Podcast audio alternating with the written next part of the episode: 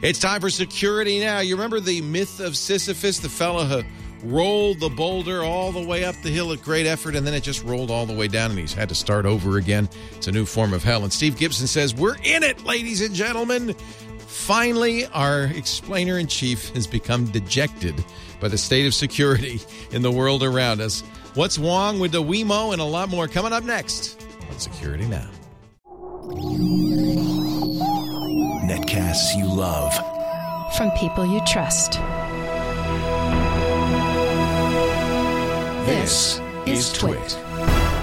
Bandwidth for Security Now is provided by CacheFly at C-A-C-H-E-F-L-Y dot com. This is Security Now with Steve Gibson, episode 443, recorded February 18th, 2014. Sisyphus. Security Now is brought to you by Scott eVest, technology enabled clothing to carry all your gadgets. Visit scottevest.com slash twit now through February 24th to save 40% off all 14 of their best sellers. That's scottevest.com slash twit. Use the offer code TWIT13 at checkout. And by ProXPN. ProXPN is a virtual private network that allows you to use the internet the way it should be, anonymously and without oversight. For 20% off your new account, go to proxpn.com slash twit and use the offer code SN20. It's time for Security Now, the show that protects you and your loved ones, your privacy online, your your dater online. Here he is, the data protector, explainer in chief. And now your homes, Leo. We're going to start protecting people's homes. Homes too, yes, because we're going to talk about the Internet of Things today. Ladies and gentlemen, I give you Steve Tiberius Gibson of Security Now fame and, of course, GRC.com, where his wonderful program SpinRite makes its home. Hi, Steve. Hey, Leo. Great to be with you again, as always. So, this is one of those days where I changed course and the name of the podcast, even mid midway through. Um, some people may see that the word Sisyphus is in front of them, or that that was what the podcast was named, somewhat curiously. It was going to be called QUIC, Q U I C. Um, that is the name of some really good work that Google is doing. I mean, I, you know, I kind of grumble like that when I now export my Google, uh, my, my Security Now notes all the links are actually links through Google. So they're monitoring anyone who clicks on links in the PDFs that I support because I authored it in Google Docs, which annoys me. You know, so there, there, there are things that it's like, yeah, okay. But I tell you, the tech that Google is developing for making the web faster, getting pages in front of us. We've talked about SPDY, S P D Y, was the the enhanced protocol over TCP that Google was working on. And it was, I was reminded of that because when I noted last week or the week before that Firefox had gone to version 27, one of the features in there was that they had added support for SPDY version 3.1. Well, there's another effort which I think is it's a little more aggressive and it has some compatibility problems because it's using UDP rather than TCP. And there's just there's just problems connecting with UDP because for example, the web doesn't need UDP. It uses TCP. Well, what they've done is they've they've they've taken all the work they've done before and said, "Okay, can we do this over UDP and if so, what would we get?" Well, we can't talk about that today because there is just too much bad news. oh, thus, I know that. Thus, I renamed the podcast for today Sisyphus. You know, the from what the Greek mythology was. You know, the guy that was rolling the big boulder up the hill, and and of course, it was a never-ending task. And it, when he stopped, it rolled back down, and he had to start again. Well, when I finally got through putting everything together for today, I was so depressed. just, no, no, say it ain't so. Not not you. It, it's like we're losing this battle, and and I have to say that if you, after we're done, if listeners sort of just sort of sit back and think about what they've heard, uh, they're going to realize that this world, this future where like there are actually all of these hackers fully engaged in poking holes in things is way more true than than I would have imagined a decade ago. No I just sort of thought, Wow. okay, we'll Oh, get boy. it's math. Math, you know, we can write this stuff correctly and we're not going to have problems. But I but boy, I mean, it it we're we're losing. We're falling behind. And one of the things that that we'll see is that it's it's the commercial interests to the, the, the commercial interests rushing new features to market. I mean, wanting to like now we've got you know people's thermostats and like with um, Nest and and motion detectors and smoke detectors and doorbells and all this stuff is like oh let's go put it on the internet won't that be fantastic? You wherever you are using your your smartphone you'll be able to check in. It's like uh, okay. And and this has already been given a name now. It's called the internet of things. And it is one, it's one justification for IPv6 because boy you know if every if all the appliances that you have in your home are on your Wi-Fi and then somehow sticking their tendrils out through your router onto the internet so that you out on the internet are able to access them then things get a lot more complicated. And we see basically all of today's depressing news is is the consequence of this. It is manufacturers offering features in an unfortunately insecure fashion. And in several in many cases clearly making an effort to do it right but but failing to do so. And the only thing you can the only reason you can really understand this is that that really secure oriented people security oriented people weren't involved when they should have been. It looks like this was security was added as an afterthought. Um, and, and again often it's like you know now we're seeing oh military grade encryption well yes but if you hand out the key inadvertently then it doesn't matter. That's military grade. And in fact, one of the mistakes that we'll talk about today, Belkin has made with their Wemo technology, their firmware upgrades are digitally signed and contain the key for signing. what? which, means you take any Wemo device, uh. you reverse engineer it, you obtain the key, and now you can send your own firmware to anyone's uh. Wemo device. Uh. Oh, Leo! I mean, it's it's it's, it's really bad. Okay, so this week on Security Now, we've got a tiny tweak to Firefox. We got to talk about Kickstarter's data exfiltration that made the, the headlines and affected, you know, many of us who are Kickstartees. Uh, and the predicted new wave in mega DDoS attacks. Bitcoin's protocol finally has a problem, uh, which has caused Mt. Gox all this problems. CryptoLocker is getting incredibly greedy. Google bought a little authentication trio of guys that everyone was asking me about because of, of my work with Squirrel. And when then we've got problems with Linksys, Asus, and Belkin. Uh, and then I want to briefly talk about uh, a couple sci-fi updates and the fact that Squirrel now ha- the Squirrel UI page. I've been talking for several weeks about how I've been working with the Squirrel UI. It's now that it's now public. You can see a lot of the user interface, and in fact, it's an interesting way to sort of understand Squirrel because this is the, the what I'm designing is what users who know nothing about Squirrel, not our listeners, but you know people's siblings and parents. You know, I mean, it's really designed to be easy to use. As a consequence, anyone can understand it. So that's also public. In fact, it just bit it's bit.ly slash squirrel UI, S Q R L U I, if anyone's interested. And for those people who are listening live, the show notes for this podcast are already up on the server. Did you um, see that the Google had bought a an authentication company that uses audio authentication? Yep, that's who I was talking about. The, uh, the it, it's just three guys, three guys and a patent. It lo- looks Oh, like well. and they've only been around for two months. Slick Login is the name of it. Yeah. Yes, and I think what happened is Google said, "Oh, you know, we've got an office in Israel, and they're Israeli developers. They hired them for the people.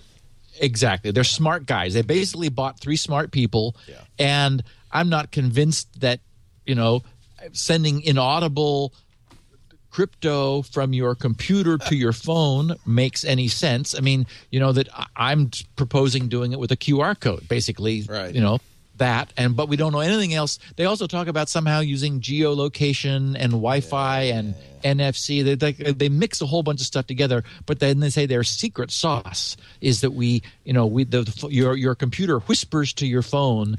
Uh, it's like, the secret okay. sauce gets me every time, right? Well, Because and and the concern is they say, and you need no web, you know, it'll zero, very low impact on your web server. Just five lines of code enables this on your site, which tells you that it is a third party. It's it, right, You know that It's JavaScript, and it's calling a library somewhere else. well, no, no, it's calling them, and so oh, it sends the sound to them. It has to, right? Yeah. yeah, well, or or they provide the sound. Oh, the sound's coming from the website to you. That's right. Yeah, yeah, yeah. Well, well, but, but, but again, from them, from the company, But not but we've already some- talked about this. There's no Google will never adopt a technology that is open and doesn't require Google and their participation, and, right? And, and of course, again, that's my ultimate response: is that Squirrel is two party. I designed it right. so it's just you and the site. Google's and, always going to want to introduce themselves in the middle of it, Yeah, or somebody like them. yeah. Hey, so we, uh, you uh, are a Scotty Vest lover, yes? I am. I, I am authentically. In fact, um, I, I uh, Where's the Glenn picture? told- You said there's a picture somewhere. It, it, yeah, it, it's up on it's up on the Google Drive, uh, the, Okay. our our shared folder on Google Drive. Uh, Glenn, uh, who I guess manages uh, uh, advertisers, sponsors, said, "Hey, Steve, we're going to get Scott Evest is going to be a sponsor on the podcast." And I said, "No kidding! I, that's what I wear. Um, I love their stuff." And in fact, I was telling you, I think it must have been when I was up visiting Leo for for New Year's Eve because I had my Scott Evest uh, hoodie with me. It's what I wear. Um, and and what's freaky is that I like the really lightweight one, but it's this they call it fleece material, and you put it on. And it's like you've got some sort of like heat shield or something. It's just incredible how it traps your own body heat. And so I, I in the I love mornings, yes, I mean, yes, yes, yes. I'm you're wearing, it I'm right wearing there. the new one, the Sterling jacket, which I really like. This is really Yeah. nice. So we've, you know, I think anybody who's watched you and me and any of the other stuff, in fact, going back to the screensavers days, we've always worn Scotty Vest stuff. Great to the air, go to the airport because you've got so many pockets that you know. This one has, believe it or not, this jacket, which is a nice jacket, looks per- completely normal, 24 pockets. and it's that and nice fleece that little you like secret agent. Oh yeah, all too. sorts of stuff in here, and it's fun because when you first get your Scotty vest, as you mentioned, you you go through the pockets because he has to actually put in each pocket. Uh, it, you know, or doesn't have to, but he kindly puts in each pocket information about what you might want to use that pocket for. Like this one It's is uh, a dis, it's a a distributed touchscreen owner. pocket. It's a distributed owner's yeah, yeah, Leo. and you might want to put a bottle of water because it's got a little. You, this is hard because you can't see it. There's a little uh, elasticized strap in here that would hold the bottle of water, and then like Yep. many Scotty vest fleeces and jackets, this has got the keychain. Uh, and that's removable. And there and there's a little card there that says remove this before washing. Right. So this is a neat material. This is. Uh, it looks like it is plastic, but it's uh, it pl- transmits capacitance. So uh, you can put in there. It's a touchscreen pocket, so you could put in there your your smartphone and still operate it, or your you know your device and still operate Yep. it. Um, that's what that's what this card uh, was for. It's the Clear Touch pocket. So we love Scotty Vest stuff. I mean, I you know I they make shirts, pants, they even make boxer shorts, and I am I may not mention it on the air, but frequently wearing my You're not going to have vest. 24 pockets in your boxing shorts, though. I'm trying to That think. it has a couple. Has two little ones. Um, it's not designed. It's engineered. That's why they uh, they call it uh, uh, technology enabled clothing. Uh, to carry and use gadgets easily, comfortably, as you mentioned, it's got uh, you know you've always got the he calls it the personal area network, the PAN that goes Yep. through, so you could put your uh, eyelets for your headphones and so forth. Um, that's patented, by the way, so hmm, only only Scotty Vest has it. Uh, also good for battery packs. I've used this. Uh, for like with a GoPro, you can have the battery pack routed down. If you have it, I did this yesterday when we rode horses. You have the GoPro on your helmet, but then you write, route the USB thing to your battery pack through here. Very handy. There's a pickpocket guarantee. They will reimburse you up to a thousand bucks if you're pickpocketed while wearing Scotty vest. I wear it as whenever I travel, and I always keep my wallet in my Scotty vest because it's always safe. Uh, they're hidden pockets for ga- for cash and gadgets. Many of the uh, many of them have pockets big enough to hold a whole laptop. Over 10 million pockets sold. You know the the the lightweight hoodie that I wear, it's got little magnetic snaps that Right. that clo- that close the pockets, Right. Which And- is kind of cool. It kind of goes snap when you're not. You can when you're not remove the sleeves and stuff. Yeah. Um, here's the new polos. I really uh, like these. I wear these a lot. Uh, this is the bamboo polo. They so called because of the uh, material, which has bamboo on it, which makes it wick but very comfortable. It's like I don't like wearing synthetics, and it's it's Yeah, but it's got like nice. a zipper up here in your upper Yeah. left breast, so Yep, you can slip something right Yep. in. The, yep. Yep. Well, they're having a sale to uh, celebrate their 13th anniversary. I wear, I wear um, these a lot. This is the um, uh, what do they call it? It's, it's like a, it's like well no no no these aren't pants. This is this is Oh. for uh, rain gear. It's like a like a shell that you would put Ah. over. You could wear it as a windbreaker or a shell Nice. over, and that's really nice. For uh, celebrating their 13th anniversary, they're doing 40% off. So if you're watching this and you're interested in some of this, uh, then you might very well want to visit scottevest.com. percent off across the board. F- well, 14 of their best selling items, and it's just now through the 24th. So you want to hurry Wow. Yeah. uh, and go do this. Visit scottevest.com slash twit. The uh, checkout code is twit13, twit13. And it's S C O T T E V E S T dot com slash twit. Take a look at the website. Take a look at all the kind. They have clothing for women too. Uh, Lisa was wearing something this morning I really liked. Really pretty. As many as this, the Quest Vest has 42 pockets. I'm wearing the Sterling jacket. Um, some great, great stuff. And, and go visit the website because you can hover over uh, the features and see everything uh, that's going on, including their their X-ray feature, which shows you what it looks like if you could see through the jacket. But you only have till 9 p.m. Mountain Time, February 24th, 2014, to take Like advantage of the TS sale. it- that's what the TSA sees. That's what they see, and they go, when "Wow!" Body scan. See, what I do is I just take the vest off with all that stuff in it and put it in the on the conveyor belt. Nice. nice. Never have had a problem ever. Nice. It's a great. you know uh, all of our photographer friends use Scotty vests, but it's more than vests. That's everything. A lifesaver if you use Google Glass or devices with limited battery life. You can put the battery in there. Um, it is really great stuff. But, and by the way, if you're listening after February 24th, I would still use the code. Scott is known to kind of put sneaky stuff in there every once in a while. ScottEvest.com slash twit. And you'll see all the uh, 14 items that are on sale right now for 40% off if you use the offer code TWIT13 for their 13th anniversary sale. Uh, the trench is great. I have that. It's a trench coat. looks like a classic trench coat. nice. Good Yeah. price, hundred twenty dollars when you take advantage of the uh, offer. The puffer jacket, great if you're up in the snow. There's a Lola, the Margot cargo pants for the ladies, the women's Q-zip, the cardigan. That's what Lisa was wearing, the the, the Lucy cardigan. It's really great. ScottyVest.com slash twit and do take advantage of the offer code twit thirteen.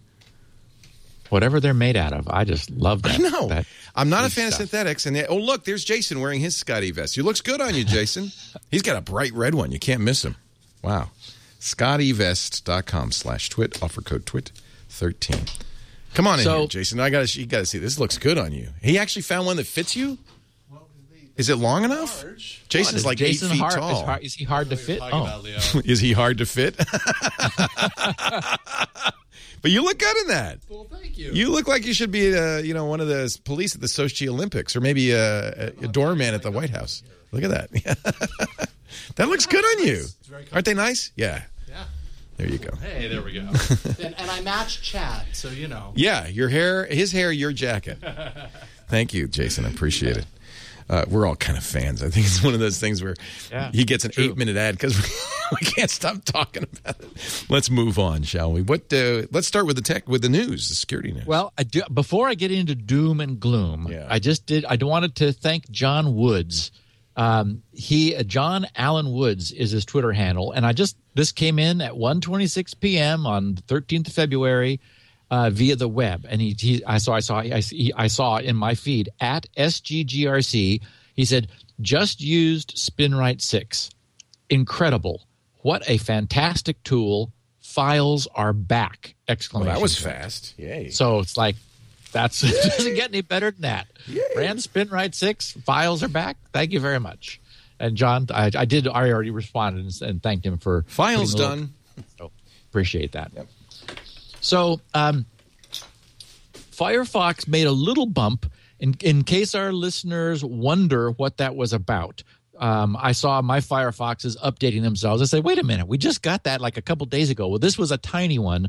This went from version 27 to 27.0.1 and basically just fixed a couple little problems which cropped up in 27. So this was this is unusual that Mozilla does a non-major update because they've been doing the major updates now so frequently that normally they're just able to sweep up anything that they, they need to in a major update. But this one they needed to fix, so there really wasn't much to see there.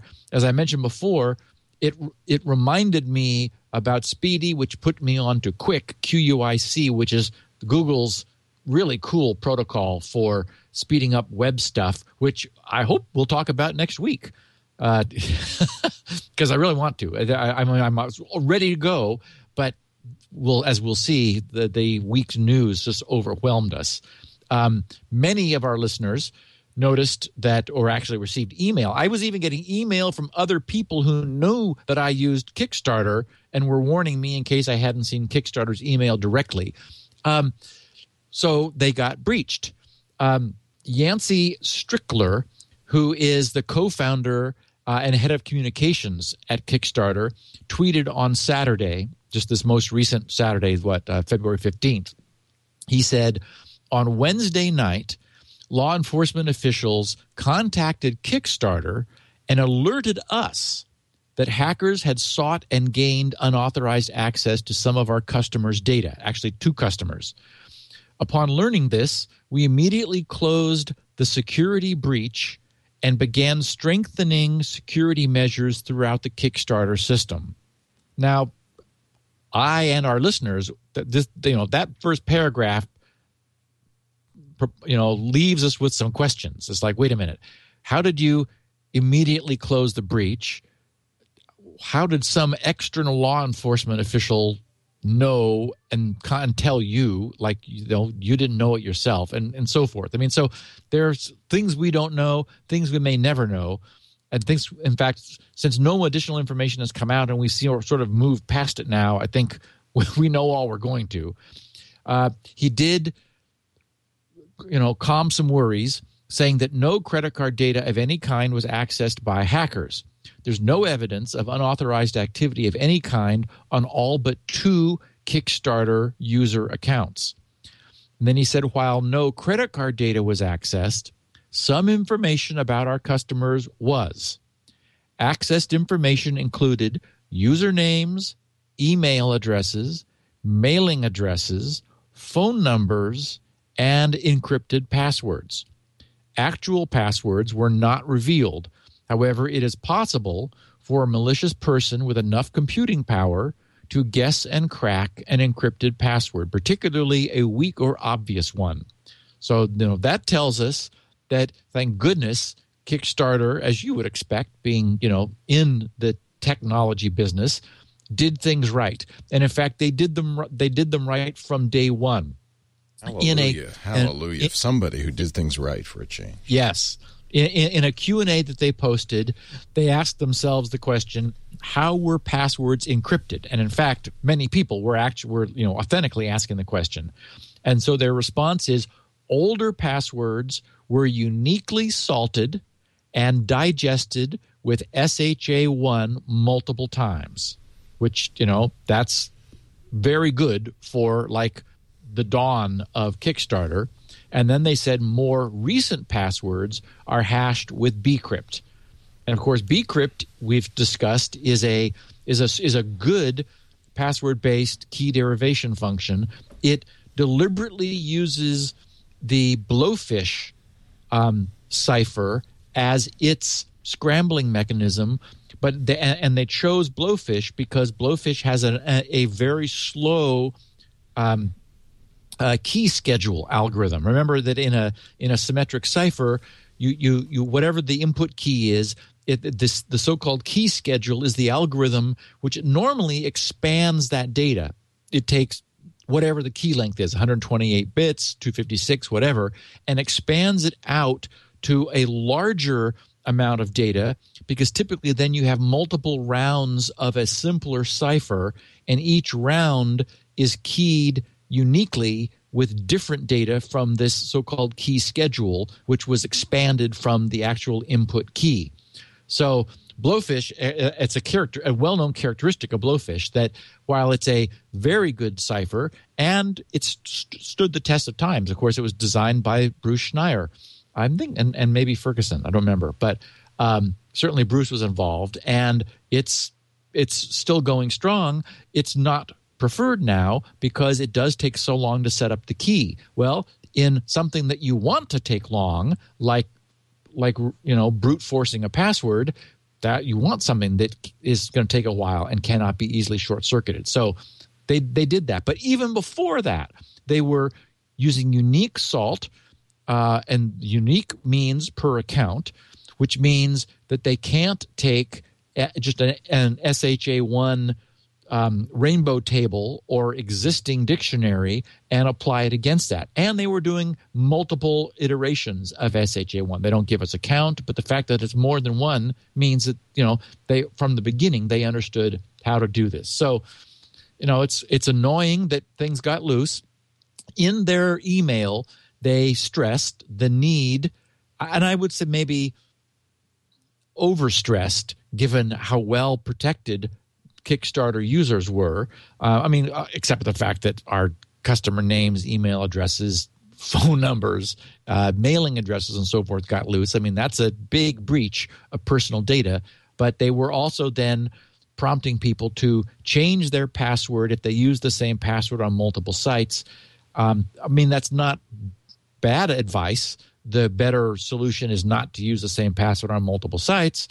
Um, but they've really gone out of their way to protect users. So um, we'll we'll keep our eye out for any indication that these passwords had been breached. But you know they they really did protect uh, their users as well as you know anyone could expect them to. I changed my password, but you're right. Uh, given all. Oh yeah, I definitely changed my Kickstarter password. Yeah, why I not? did that you know, immediately. Yeah. yeah. and I and I had you know I was using a strong generated password. Yep. D- uh, somebody in the chat room, Jeff, suggested that perhaps it's because they use Amazon payments on Kickstarter that they had to adhere to a higher standard. I don't know. Could be. I mean, that w- it would be nice to believe. Amazon holds the credentials, so at the even you know if you didn't do everything right, the best they'd get is the password because they're not going to get a credit card or, or anything. Problem, of course, is that Amazon is notorious themselves for not being HTTPS everywhere. Right. Uh, you know, you you you you do you have to be secure briefly, but the, you know, stealing Amazon sessions is is trivial. I doubt do. very. I mean, I'm sure they had a back channel to Amazon for the payments. Who knows? I don't know. Actually, shouldn't say that. That may not be. I think it pushes you to Amazon. Come to think of it, when you make a payment on Kickstarter, Uh, pushes you to an Amazon correct. page. Yeah. Yeah. yeah, and I think that technology is well well done. I don't mean to disparage Amazon. I think they've done a good job, but Amazon, it's time to switch everybody over to HTTPS. Yes. So let's it's time. Time. Past time. It's time. So um, there's been a record broken, unfortunately, on the, A bad one. a bad one you don't want to break. Yeah. um, and that is that Cloudflare uh, blogged about deflecting the largest DDoS attack they've ever seen, the largest one anyone has ever seen, now touching 400 gigabits per we second. had uh, John Graham Cumming, who uh, works at Cloudflare, on Twit on Sunday. He talked a lot Good. about that. Really interesting. Yeah. Really interesting. And he does a great Well- white paper on how that happens on the Cloudflare yes, uh, in fact, I've got a link here in the show notes to uh, John's uh, link. It's titled "Understanding and Mitigating NTP-based DDoS Attacks," um, and so this, and you just heard NTP. This is what I talked about about a month ago. Is that you know this is now the it's the new darling of the the bots which are attacking because it gives on the order of five what is that five hundred and fifty some um, amplification of bandwidth. You could start And- with a megabit connection and get a Yes. 400 or f- even 500 gigabit per second attack with a megabit Yes. connection. Yes. So I mean, so what what they wrote, there was some interesting data here in in the Cloudflare discussion of this. They said not just theoretical. And They said Monday's DDoS proved these attacks aren't just theoretical. To generate approximately 400 gigabits of traffic, the attacker, and now this is this is their own uh, metrics. This specific attacker, to so to generate this 400 gigabits that they deflected, the attacker used 4,529 NTP servers.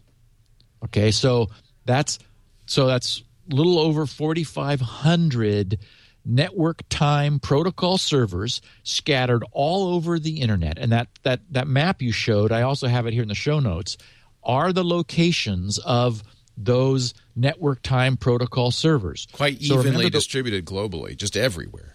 yeah, and so you'll notice that that, or, or you'll remember from my discussion of how this works that somebody is sending requests to those 4,500 servers for the list of all of up to 600 other requests they've received for the for the internet time.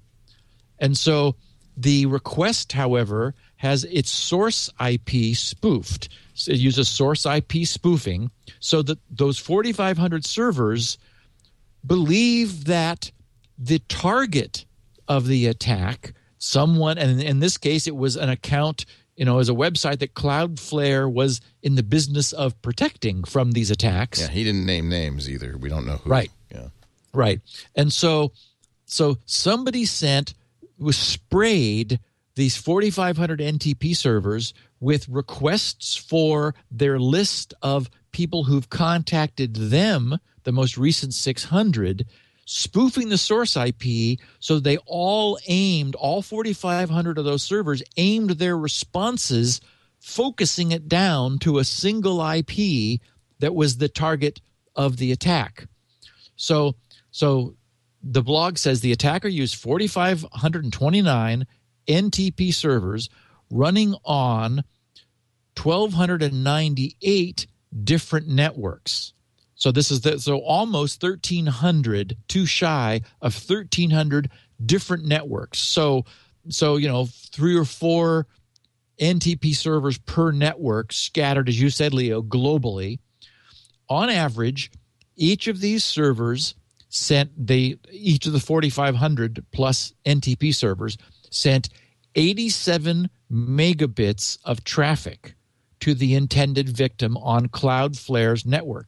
And this is one of the other problems with this attack is that more so than DNS servers which have been used in similar reflection attacks, NTP servers tend to be running on big iron. DNS generally isn't very high bandwidth. It doesn't necessarily have high bandwidth connections. NTP servers generally are running on routers, you know, big iron routers, and they've as they've got NTP service just sort of running as a side effect of just you know the fact that they're running a, a system that offers all of these common internet It's services. a, it's a, it's kind of a default service on us on on uncommonly on servers. exactly. So uh, they they may have disabled it. Uh, I mean, unless their clients need it, or but it seems like it's just not. It's Well, always yeah, on, right? I mean, this is the problem. It's on by default, Right. And um, and, and so this posting goes uh, it c- continues saying remarkably, it is possible that the attacker used only a single server Right. running on a network that allowed source IP address spoofing to initiate the requests. They said while NTP servers that support monlist, that's the command, monlist, are less common than OpenDNS resolvers. They tend to run on beefier servers with fatter connections to the network. Combined with the high amplification factor, which remember is like 500 plus, 550 times, this allows a much smaller number of NTP servers to generate very large attacks.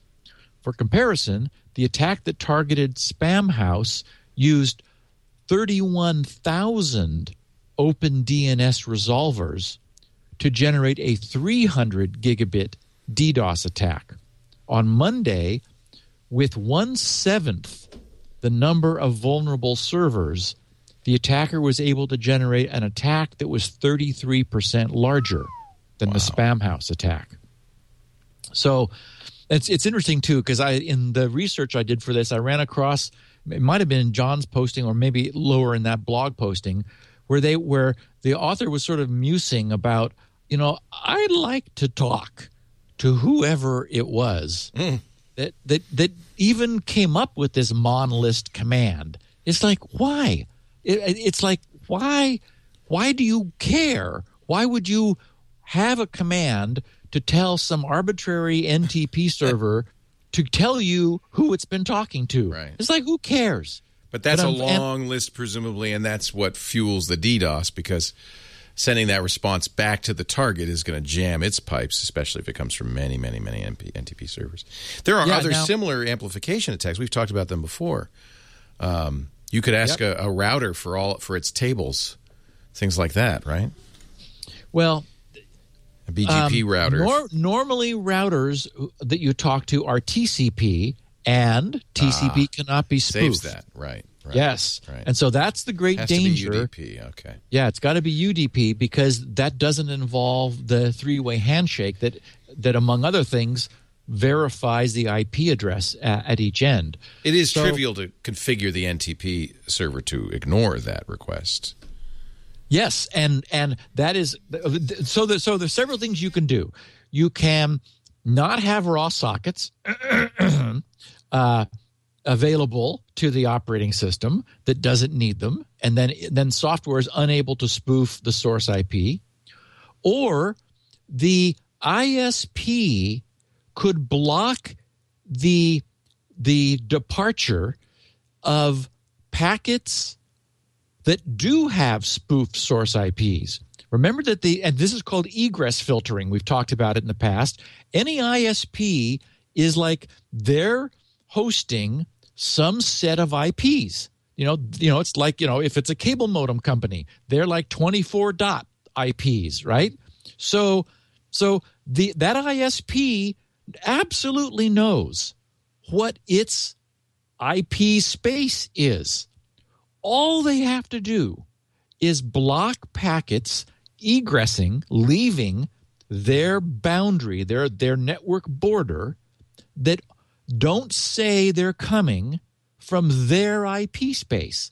Because for this attack to work, it's necessary for packets to be leaving an environment with a different IP that have that are lying about that uh, that generating that source IP.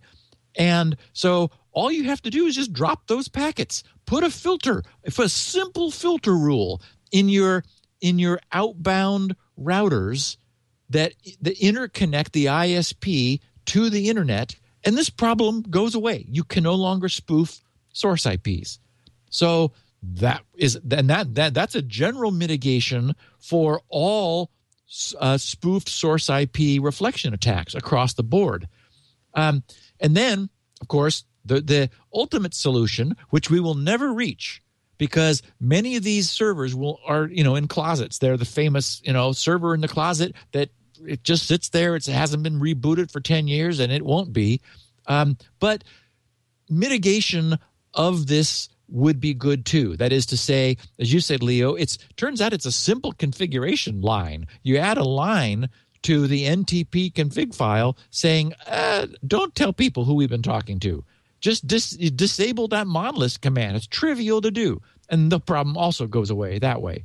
So that would be nice. Now, it, it is the case also that if you're generating um, 87 megabits from the average and the average router probably running NTP all aimed at one location that should show up as a blip on the radar of the people in the NOC the, the network operations center for the people running these routers or you know these NTP servers probably a service running in a router. That ought to raise a question in them. It's like wait a minute why why do we have a bunch of of routers that are all suddenly generating 87 plus megabits of traffic in a you know aimed at a certain direction and all they have to do is look at it and go oh we're being used our our server is or this router probably is being abused by some some attacker uh, and used to do NTP amplification and reflection. So they that would you know that would motivate them to simply you know fix their server. So this may be something over time that gets fixed. But you know, wow. And and the other point I wanted to make was that while this attack was happening, other aspects of the internet, not the victim, were affected. And that's a consequence of the way the internet works. Remember when I first talked about about the idea of when when it was our first podcast about Ed Snowden and how the how traffic was concentrated. I, I was using the example of Google how how as as data was coming closer and closer in terms of of of hopping from one router to the next it was approaching Google and this was where I used the original at that time it was speculation but it's since been confirmed that all the NSA had to do was tap outside of Google because the traffic would have been concentrated down by the time it got to Google so that, that you could just like monitor nearby and you'd be getting all of Google's traffic. Well, similarly, an attack of this magnitude means that it might have even been bigger than 400 gigahertz, but routers several jumps away were overloaded and, and unable to handle the attack. Because again it's it's a concentration.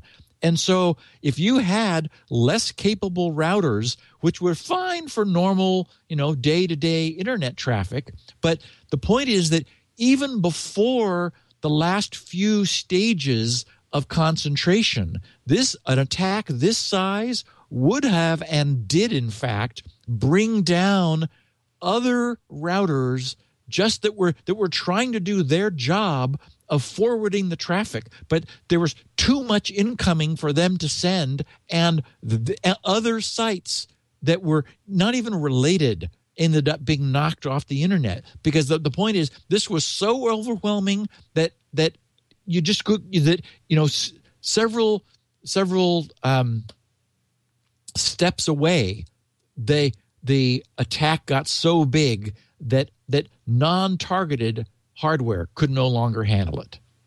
I mean, it, it's, So a pretty impressive. weird phenomenon. But it's Yeah. something you probably can only do once. I would imagine the people who perpetrated this had had it in their back pocket for a while and then used it and know that now NTP will probably be widely patched or disabled and you It's probably gonna can't take a do it while. again. I, I, I, it's, I mean, the, the the people in the know are not happy that this happened because this went for because this was theoretical.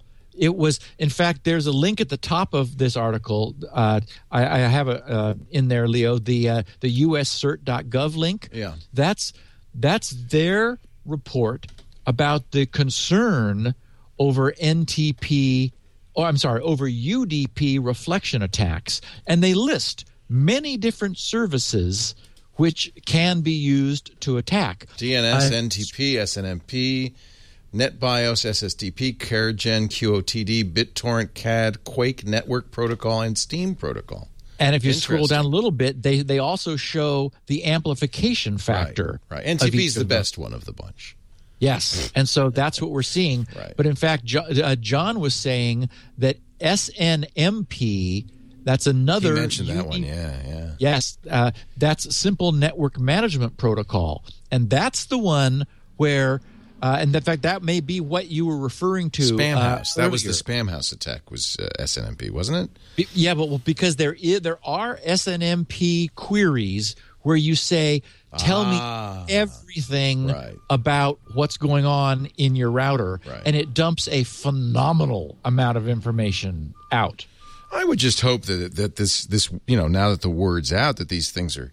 It seems like they're easily fixed for future reference. Right? Yes, absolutely, absolutely easily fixed. It's just it's again. This is like the and th- th- this is if if this particular podcast has a a theme, and unfortunately it does. Yeah. It, it's this sense that we're not going to win this. I no longer believe that that we're going to win this. I think new stuff is happening at an accelerating rate. Everyone knows that you know how I feel about new. it's just bad. Um, in fact, someone commented that this, they thought they got a kick out of the fact that the screenshots I have for the the forthcoming SQRL UI, which I posted, and he said I thought I get he it was a listener who said I got a kick out of the fact, Steve, that they're XP screenshots. It's like ah, oh yeah, they are. That's. Of course they are. What else would they be? You think Steve would install Windows 8 just for screenshots? Come on. oh, it's new. Yeah, it's yeah. bad. The uh, so- the factor that CERT gives is actually low on SNMP. I think that uh, John said it was actually much higher. It would be. I think it's vastly higher, Yeah, Leo. yeah. Maybe they're they're maybe they're doing a little misdirection, hoping that the bad guys don't notice. Yeah, That yeah, SNMP. I mean, I, I use SNMP.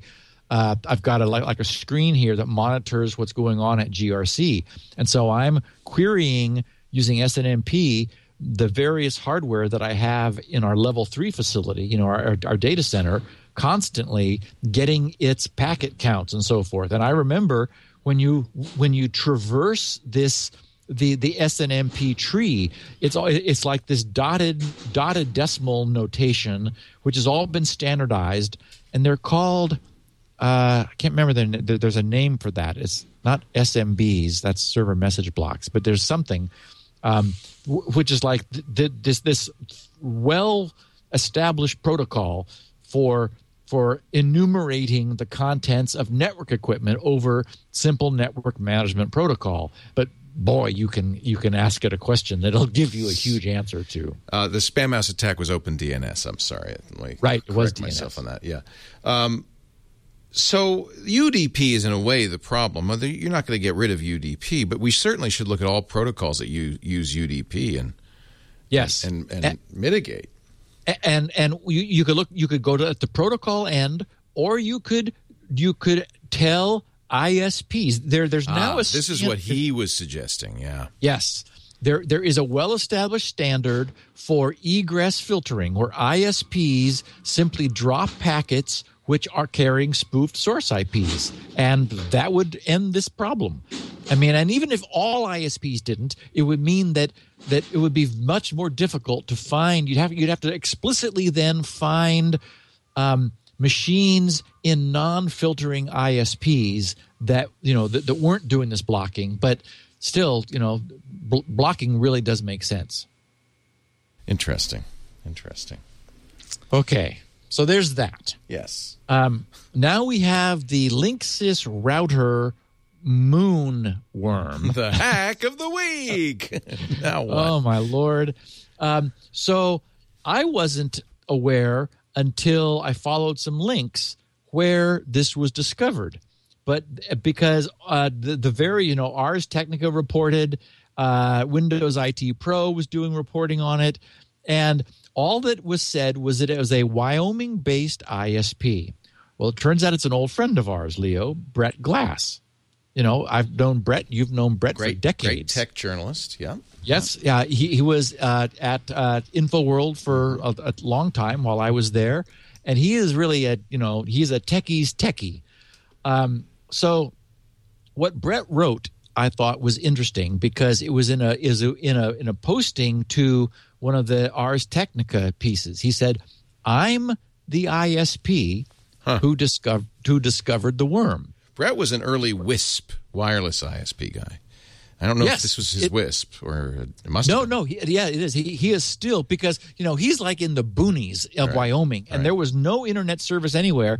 And and he and I've talked about him like it, getting Pringles cans and like going up to water towers out in the middle of nowhere and like aiming the you know aiming the can or or maybe it wasn't a can, it might have been a a I can't remember the name of the antenna he was using, but. Uh, Yagi, I think it was a Yagi Right, is the name I was, right, I was right. thinking of. I mean, so he like was really pioneering bringing internet to farmland uh, out in the middle of nowhere, uh, and and as you said, being a wireless ISP. Um, so he said, he said, I'm the ISP who discovered the worm.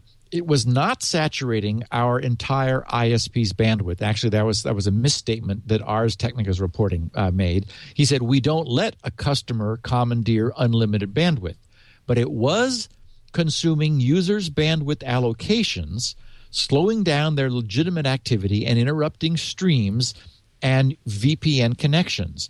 He says, I discovered the worm when these users called to complain of poor performance, and I employed a packet sniffer to investigate the cause. I've now seen hits from thousands of exploited routers, but the number of infections worldwide is likely to be much larger hundreds of thousands, if not more. Just as the media is beginning to chatter about, quote, the Internet of Things, we're starting to see serious exploits of these things. The potential for harm and invasion of privacy is breathtaking, and it's of great concern that Linksys was recently sold by Cisco, he says, parens, which has ample security resources, close parens, to Belkin, Eesh. which which, does not. Right. We'll be Not that Cisco was doing anything right with that Linksys anyway, but right. Yeah, I was going to say not Yeah. not like they may have had resources, but they didn't Yeah. apply them. so So he, so so Brett poses the rhetorical question: Will Belkin be able to handle this breach as Cisco could have? Could you describe uh, what this malware does? Is this is new, Yes. right? We we've Yes, not we've not is- talked about this before. No, this is brand new. Um, I'm just trying to see if there's anything else. Uh, Brett says, in any event, the security exploit that's used by the worm will work in all current and recent Linksys routers. Oh, Include- because Yes. Linksys said older E series routers. Yeah, I know that was not true. Ooh, all, all current and recent Linksys routers, including the entire E series. And he says, yes, parens E1200s with the most recent firmware, version 2.0.06. probably the best selling router uh, out there by far. Which is why Brett brings it up. I mean, Brett knows his stuff. He says, are vulnerable after all. The Valet series and some with WRT part numbers. For example, the WRT 160. However, this particular worm seems to focus on the E series and appears to be aimed at marshaling a botnet. So far, it does not appear that the malware flashes itself in, so it can be removed by a reboot. But it appears that any router with stock firmware that's exposed to the internet at a public IP address, which is to say, all of them, can be reinfected even if it has a secure password. And finally, he says, "I am, I am not." He says, "I am continuing my research into this worm, as are the folks at SANS, who are fantastically bright and competent. After I informed them about the malware, they duplicated 99% of my work in less than a day and forged on ahead." So that was from Brett, who discovered this. Um, I'm just looking to see if there's anything else to add.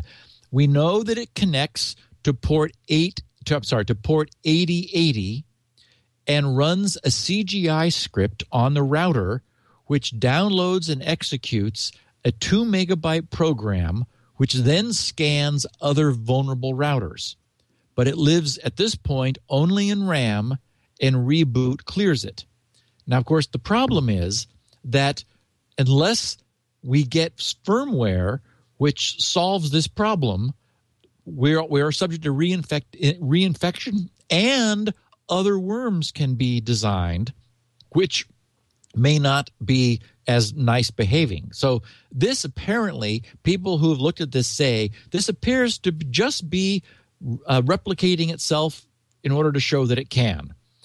Now, Linksys has put out an official statement saying Linksys is aware of the malware called the Moon. By the way, uh, the Moon, it was named the Moon by the guys at SANS because as they took it apart, they found some HTML pages and images from the movie of that title, The Moon. So that's, which by the way, is kind of a funky. What's the movie, The Moon? I don't even know that. Oh, it's good, good. Uh, Oh. uh, yeah, you. Uh, it's definitely worth watching. Um, When Oblivion came out, Yeah. uh, in the early early last summer, which was still one of my favorite movies of of last year. Tom Hanks. Uh, I'm sorry, not Tom Hanks. Tom Cruise. Um, several people said, you know, that's a little reminiscent, a little derivative. It's like, and so I then saw the Moon because it did not get great reviews, and it's kind of it's funky, but it's definitely if you're a sci-fi person, I I I, I would recommend it. Um, anyway, so uh, Linksys says is aware that the malware called the Moon has affected select older Linksys E series routers and select older wireless N access points and routers. So, as you say, Leo, they're stressing older, but in, as, uh, I believe Brett. Uh, he wouldn't say this otherwise. The exploit to bypass the admin authentication used by the worm only works when the remote management access feature is enabled. Linksys ships these products with the remote management access feature turned off by default. So that's significant and, and ha- happily mitigating. Customers who have not enabled the remote access the remote management access feature are not susceptible to this specific malware. Customers who have enabled the remote management access feature can prevent further vulnerability to their network by disabling the remote management access feature and rebooting their router to remove the installed malware. We tell everybody to do that, right? Yes. That's the remote. That's WAN WAN administration. Is that what the? We yes, Yeah. our- the advice from this podcast from day one has been that is a You bad don't need it. idea. Yeah, and you don't need it. Yeah, often you know there have been manufacturers who have it on by default, they enabled by default. So absolutely disabling it if you don't need it is is what you should do. However, the the, the mistake here is that a this was a an exploit of the of the URL parsing in the server listening on port 8080 running in the router.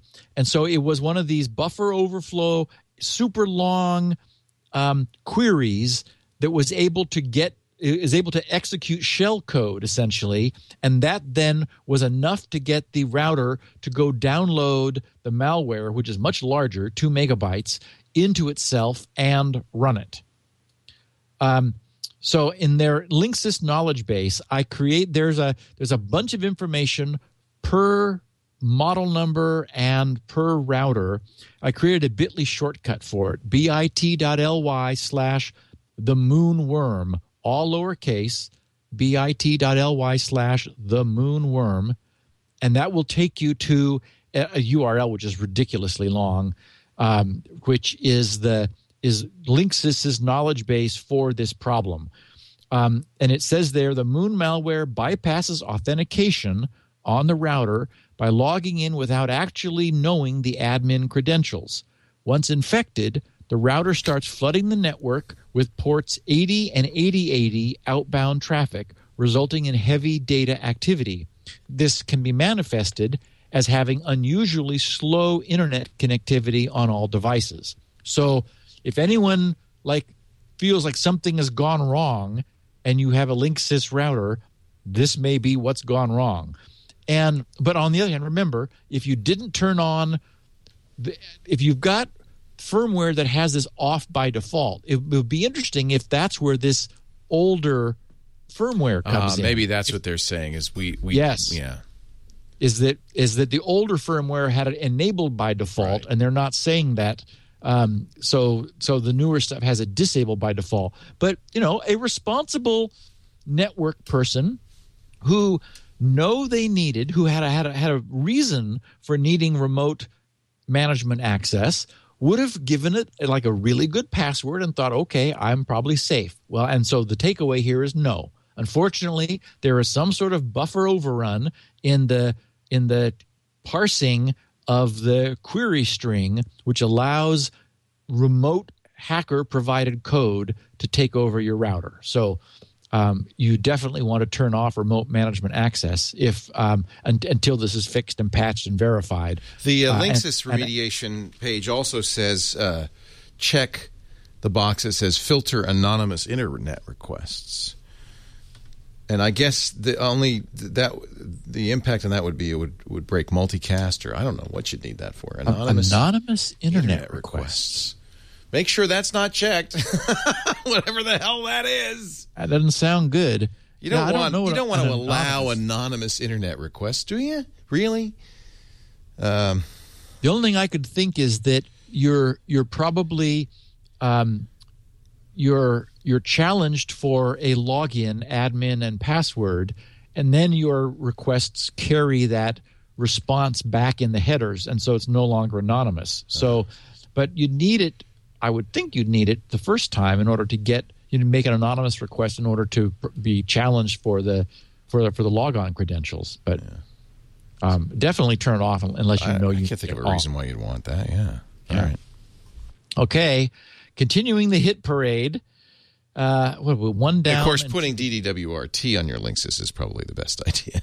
yes. In fact, uh, that that was another piece of advice I saw elsewhere. Was by all means install third-party good firmware. You know, buy the hardware from these people that make the the blue boxes, and uh, and then stick real hard, real no, real community Real design software for, for real put some good software. software on it. Yeah. Oh, Lord.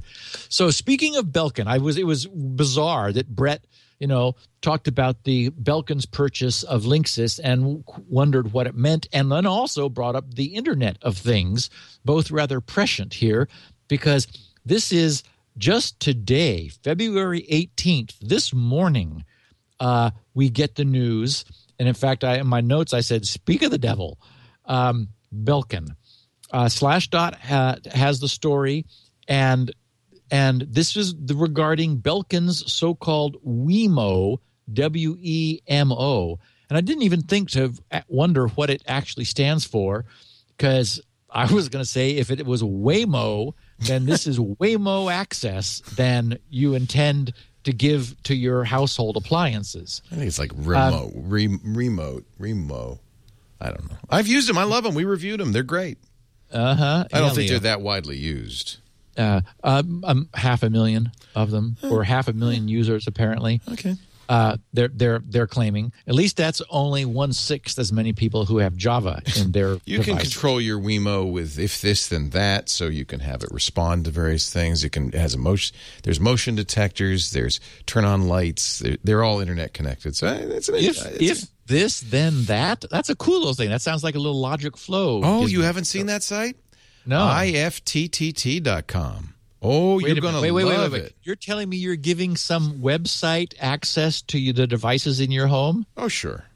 What are they going to do? Turn off the lights?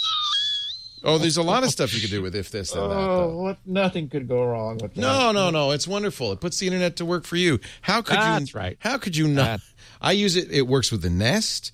Uh, works with the Hue lights. So, for instance, when the when the sun goes down, I have my lights uh, turn on. Because of some third-party internet site that's Yeah. like sending commands to your home. Yeah. Oh my god! I just sign into my if this then that, and I create a recipe. It works with Twitter, Facebook, Instagram, Craigslist, Google Drive, fa- uh, Foursquare. well, then in that case, I have a context for you, Leo. Yeah. The, the context of this next story is that hackers don't even need to break in to if this then that to gain access, direct access to the, the devices you have in your home, uh, which are light switches, outlet outlet plugs, motion detectors. They're also announced in, in this year they're partnering with Mr. Coffee, the Crockpot Company, and Sunbeam and others to bring home automation to your favorite everyday appliances. What does could explain why the other day I came home and my coffee maker was on, my thermostat was turned all the way up, all the lights in the house were on, and the TV was set on a porn channel. I thought it was my kids. run away, Leo. no, You've lost control I'm of your teasing. home. That's what happens when you have children. It's the same. So, a security researcher uh, who has a little firm, IOActive Inc. Um, I had his name here, and I don't see. Oh, Mike Davis. Um, uh, they put out a press release. There's a link to it. There's that PDF. Oh, sorry, not the PDF. The the link above in the show notes. Leo says IOActive Inc. The leading global provider of specialist information security services announced today, that is this morning as we're recording this, that it has uncovered multiple vulnerabilities in Belkin Wemo home automation devices that could affect over half a million users. Belkin's Wemo uses Wi Fi and the mobile internet to control home electronics anywhere in the world. Yes, even from the Ukraine when you're not anywhere near the Ukraine, directly from the user's smartphone, and for that matter, anyone else. I'm adding that, of course. Didn't mean to embellish their press release. Mike Davis, IOActive's principal research scientist, uncovered multiple vulnerabilities in the Wemo product set that gives attackers the abilities to remotely control Wemo home automation attached devices over the internet. Number two, perform malicious firmware updates. Number three, remotely monitor the devices in some cases. And number four, access an internal home network. So they can use this as a beachhead. They can use the installed Belkin Wemo device essentially as a proxy to get onto your home network.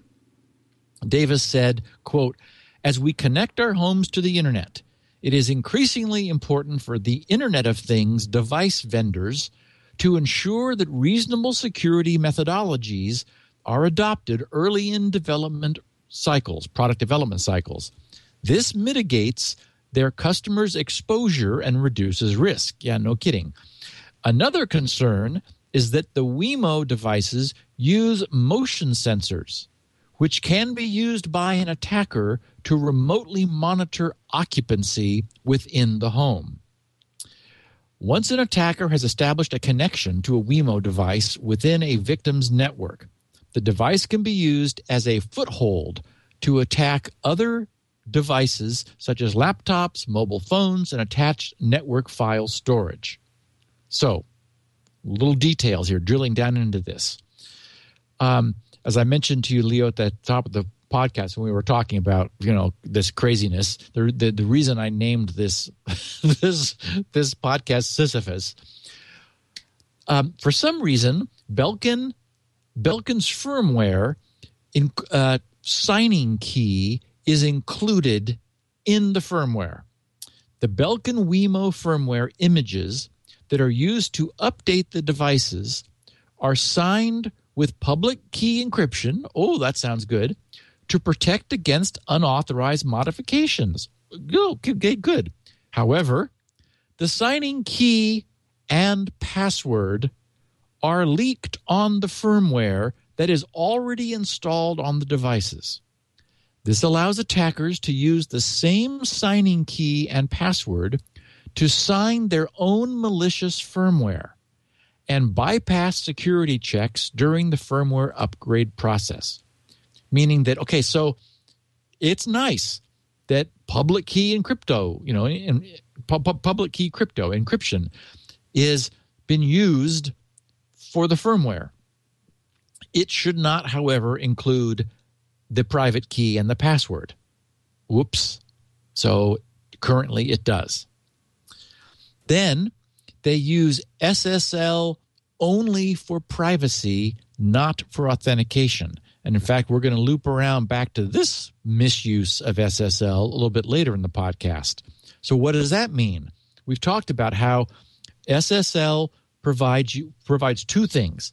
It provides privacy through encryption, and it provides authentication through the use of the the whole SSL security certificate hierarchy rooted in certificate authorities.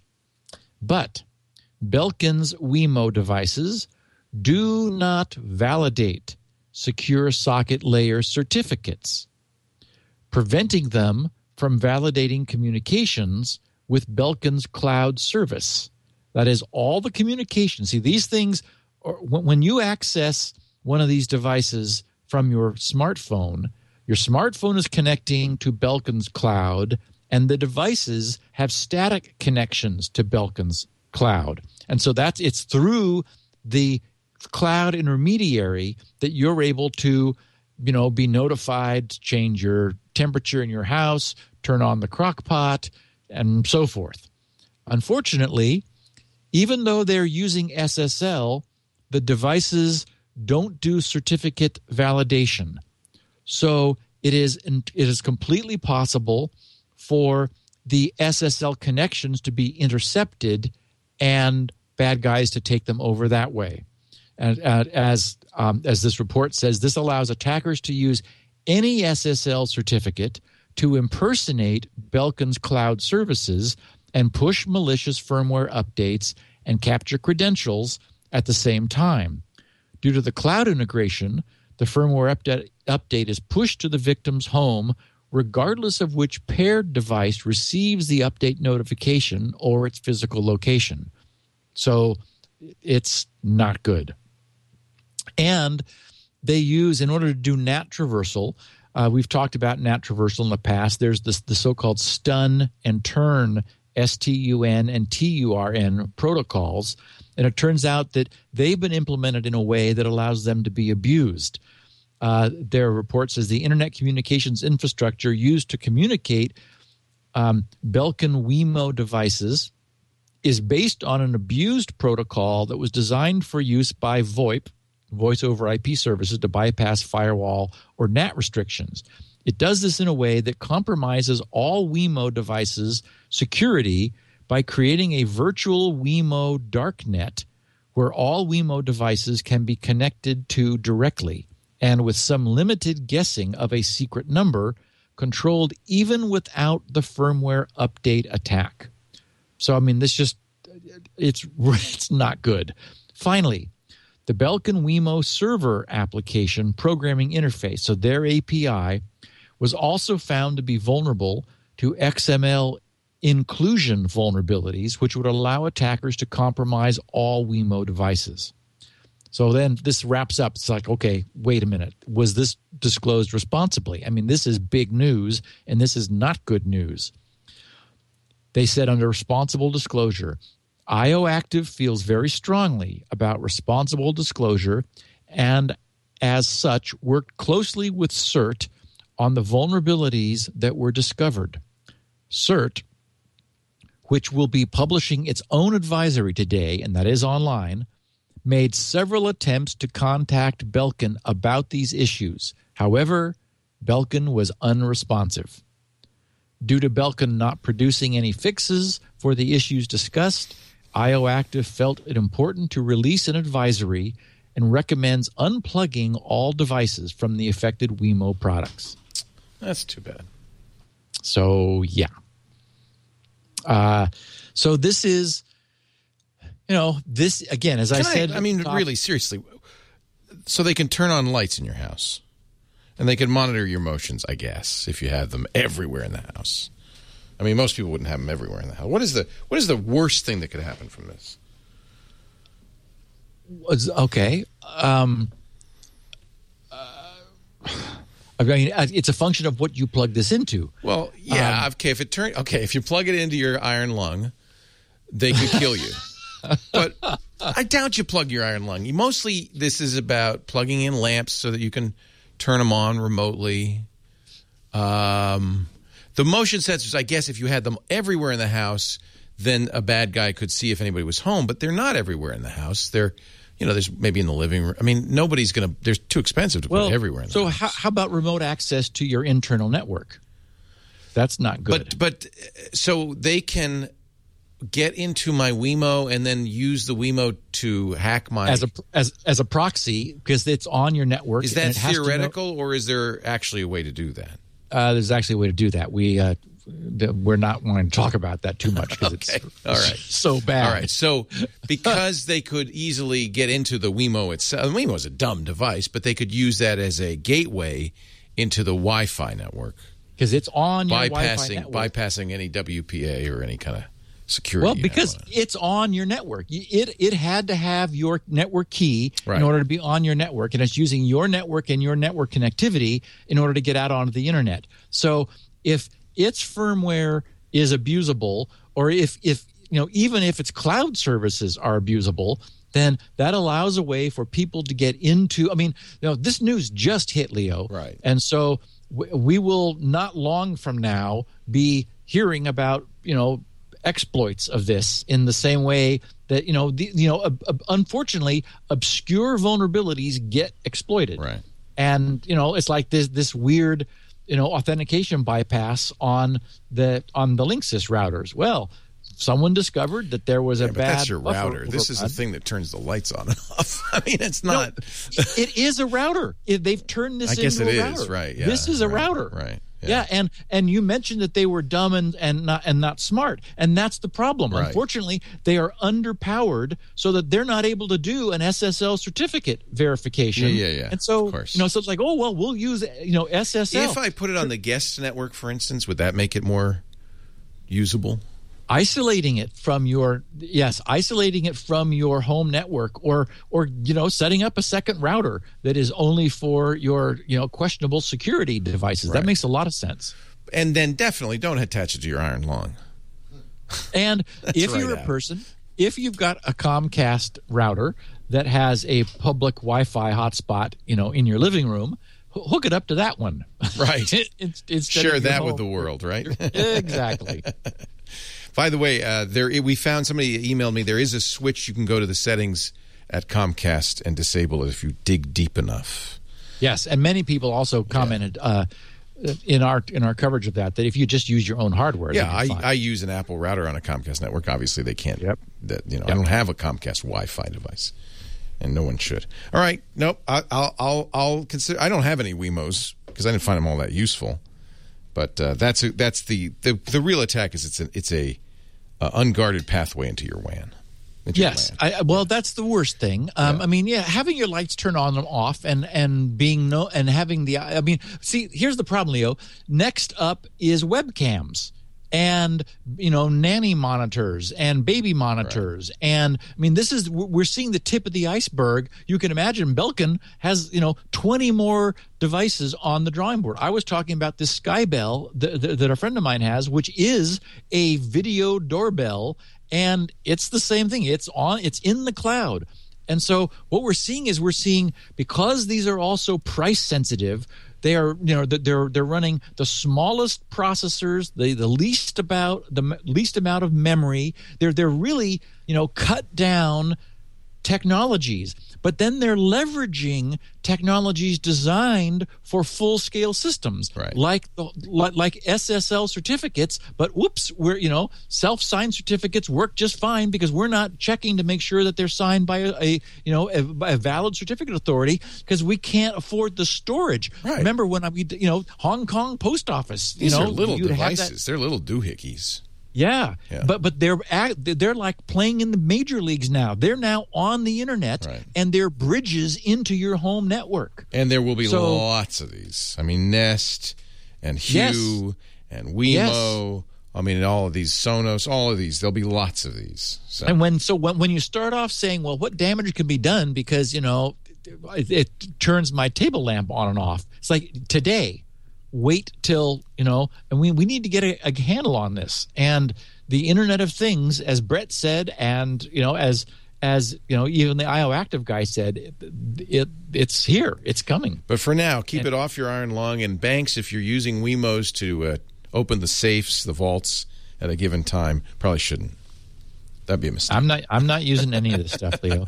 Like I Well, said, know- I'm you're glad- using XP, Steve. We know you're not using it. And I have a, a, a model, a 2001 car, and I'm quite happy that I still have to have a key that, that I put in and turn. It's how It's long like, before ah. you move to a cabin in the wilderness?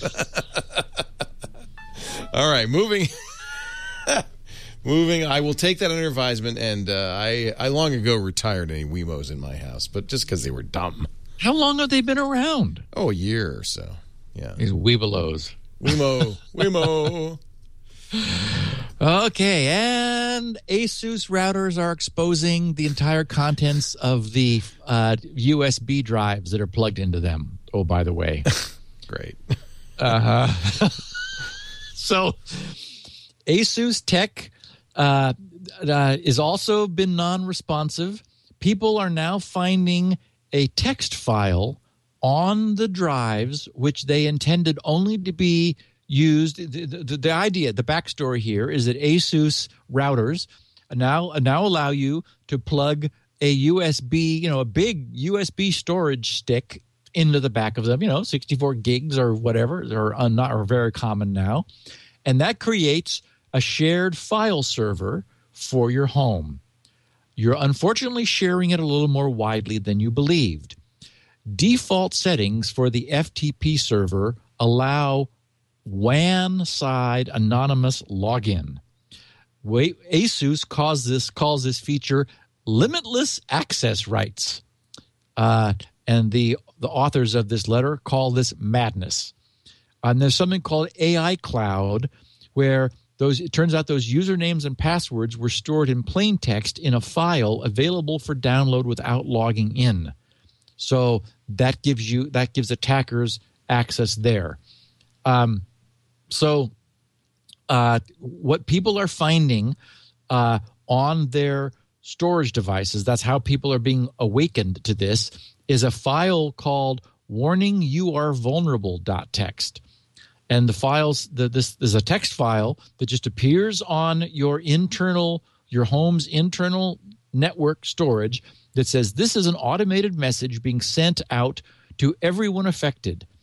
Your Asus router, parens, and your documents, close parens, can be accessed by anyone in the world with an internet connection.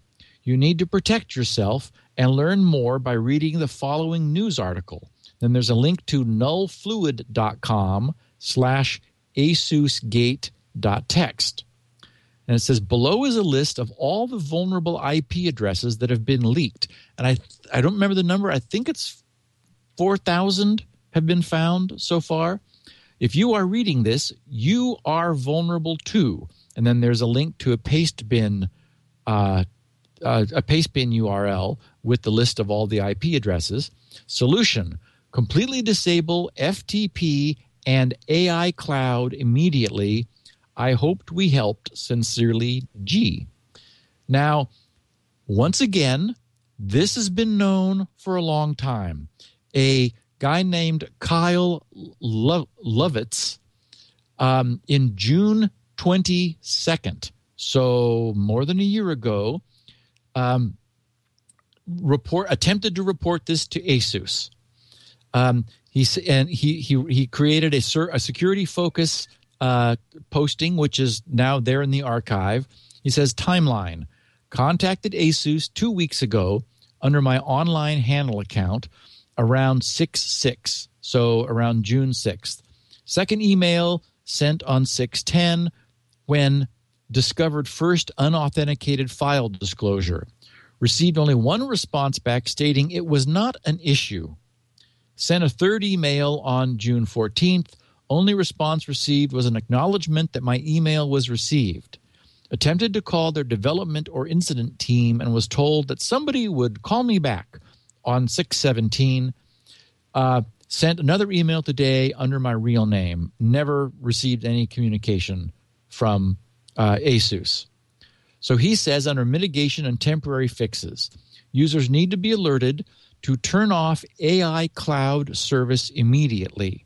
So this is a another cloud service designed to, you know, connect your router to the cloud and it's been done wrong. All web access to both HTTP and HTTPS need to be halted until proven safe. UPnP services need to be turned off.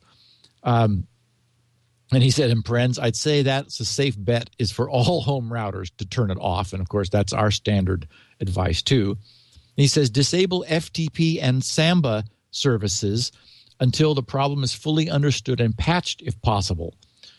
So, uh, oh, and he says by all means change the default username and password. Do not leave it uh, as it was.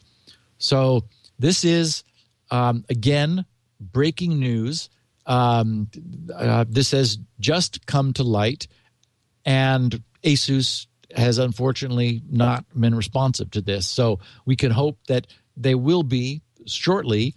Uh, at this point, anybody's using this AI cloud technology needs to turn it off because from the outside, from the WAN, if this AI cloud services are turned on, you do not have the protection which you assumed ASUS had been providing based on this reporting.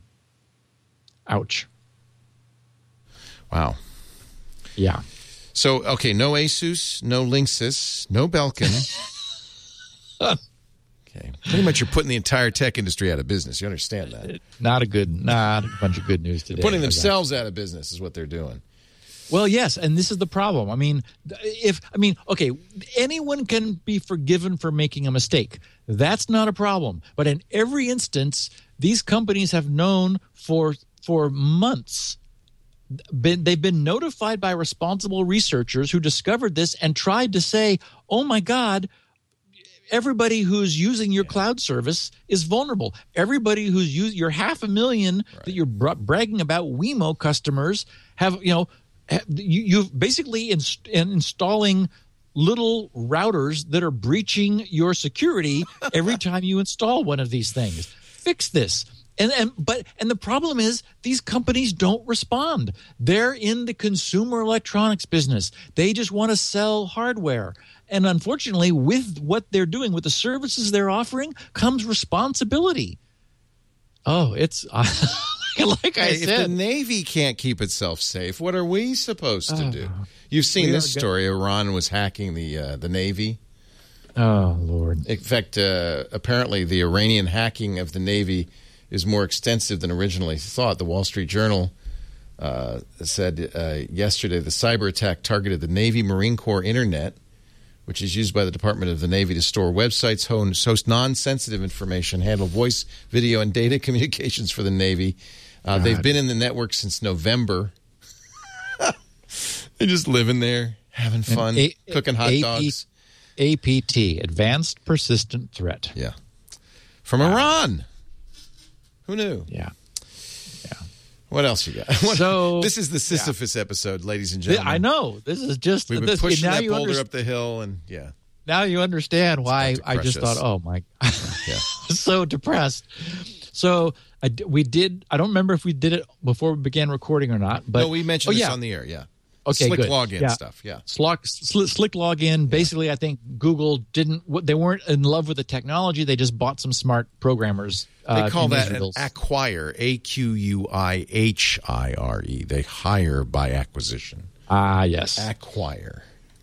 Um, a a malware researcher was surprised when Gmail blocked some malware that he was deliberately sending to some other researchers. The reason this surprised him is that he deliberately zipped the malware with a um, yep there's Sisyphus. Sisyphus rolling the boulder up the hill. That's, that's that's great artwork. Is this Yeah. nice? This is an old Very nice. 70s animated short about the myth of Sisyphus. Yeah. Um, so this researcher uh, had been um, uh, uh, roll. I got distracted by by the beautiful animation. The re, the researcher had been for years send uh, is encrypting malware in a zip, and the reason you can do that is that I'm the, just superimposing Sisyphus That's over, great. over That's your face. wonderful. I'm sorry. Go ahead. He's still pushing that boulder, by the way. Yeah. Yes, he's going to be pushing it for a long time. We won't be running out of things to talk about, Leo. There's there's that f- for sure. So um, he'd been he'd been zipping his malware in um, zips, encrypting them using the password infected, and that's standard industry practice. Um, when when I've been Oh, downloading these various uh, CryptoLocker malware, they all come, they're all posted, and they come to me zipped and w- w- under the password infected. And what's so nice about Zip is that it is not just locking the archive, it is encrypting it. So it's encrypting it under that password and but that's the way it gets through AV scanners is is, is encrypted. So what was discovered just recently is that Google has begun peeking inside zips to and checking probing the zip to see if it is encrypted under the uh I have to turn off my videos. So I'm sorry. I getting. Can't resist it. Roll those- in those- that those are boulder. Ugh. Poor guy. I feel sorry for him. Yeah, yeah. And then of course he gets to the top, and what happens? It just rolls right back down. He's gonna start over. Yeah, okay. I'm not going to watch anything. Um, Okay. So So that's Anyways. interesting. So Google now we know that Google scans inside zips. Um, this is news that they scan inside password protected zips. Yeah, that's the news. And what this so this researcher was was curious. This is Brian Baskin who who did this work. He was curious, so he he tried. He, he first re-encrypted under a different password, and Google still flagged it. And he said, "What? How can that be?" So then he created did an experiment where he, he, he like took the, the most frequently used 20 passwords and encrypt and put malware encrypted under those and google only saw the one encrypted under infected. So what he realized was once google tripped over a zipped malware that that was zipped under infected it also remembered the file name so that when he re-zipped it under a different password, he had left the file name the same, and Google still said, nope, once caught, never good. So nothing, no matter what he did, That's Uh, weird. Isn't that weird? Password it's using a CRC or something to identify the file. Obviously, something beyond the name. probably just the name. It just Oh, like it is using the same name. We just saw something that was malicious with this name, so we're not allowing the same name to be used Got again. It, got it. Got it. Got it. Yeah. I mean, it's trying to But- protect you, obviously. Yeah, and, and it is it. Well, and the idea would be that if a I see, and this is what's puzzling is that malware researchers, like for example, I'm distributing CryptoLocker with zips with that password. Right. Um, I'm not emailing them to people, but you, I mean, you'd have to deliberately type in the password infected. Right. In And that's order the point to- of it. You're exactly. Do you think this is because the password was infected that Google just tries that? Or are they able to somehow magically see inside zips that are password protected? No. No, and that's just it. They can't because it's true encryption. really it's encrypted. real encryption. yeah, yeah. So what they're now doing is they are, they must be They're trying the password. Yes, they are trying that password for every zip that comes their way. That's bizarre. I don't know why you would waste time doing that. Because Ah, it's, it- it's acknowledging that it's affected. Yeah, it's saying. I mean, No, mal- no bad guy's going to mail you something with a password infected. Right, and if you open it and, your and fault. execute it, exactly. Yeah, you know, and that's the theory under which GRC makes the malware available for people Right. who want to test their networks and test their AV with all kinds of warnings and cautions. It's still, hey, you're hopefully an adult. Treat this responsibly. So, I want to hear a response from Google on this. yeah, be I want to know why they're doing it, or or whether this is a false r- finding somehow. It's odd. Okay, don't know. don't know. So, CryptoLocker is getting greedy. I uh, I posted an updated uh, version of CryptoLocker. Actually, I think there's a newer one that I didn't update my malware page with, which one of my frequent uh, Twitter followers he, he saw Simon Zerafa mentioning to me that there was something newer that he'd come across. I think then he messed around with it with a VM. He was a little surprised when yes, he got the crypto lock, the standard crypto locker, you are locked screen. Uh, you can insert your own four letter word in replace of lock. Uh, and uh, they now want five bitcoins, Leo. Now, remember, once upon a time, Well, Bitcoin's were- gone down. So are they really greedy or just adjusting to the Well, no, fluctuating price of Bitcoin? Ha- has has Bitcoin has been hurt by by Bitcoin, you know, Mount Gox's problems and Right. and various other problems, and you know, Russia outlawing them and so forth. Bitcoin's down on You- Gox to 285 now. Um, well, Mount Gox is essentially out of the game at the moment. I mean, it is still hundred dollars at the, at like three other exchanges. It's actually north of, of six. I'm sorry, did I say hundred? Six hundred dollars. Okay. North of six hundred dollars, and so that's three thousand dollars is that they're asking for. Wow. Um, and it was once 300. So it's 10 times. It went from 300 to to 3,000 that they're now asking for, which I think is probably asking too much. I think, you know, yes, as we talked about last week, a law firm lost all their documents. They might pay $3,000 if they were sure they could get it back. But wow, lots of users are just going to say, okay, well, I just, you know, so we lost all of our photos of, you know, Aunt May. Uh, too bad. So, Bitcoin protocol. Until recently, we really did believe there were no problems with it. I mean, it has withstood a huge amount of analysis. It turns out that something known as transaction malleability has surfaced, and it's it is what brought Mount Gox into so much grief. Um, IEEE Spectrum had a nice piece where they where they explain what's going on. They said in order to understand transaction malleability, you need to know that the balances of all Bitcoin addresses are maintained on a public ledger and that the changes made to this ledger are what constitute a transfer of funds. When a transaction is broadcast to the network, it is relayed with a digital fingerprint that identifies it.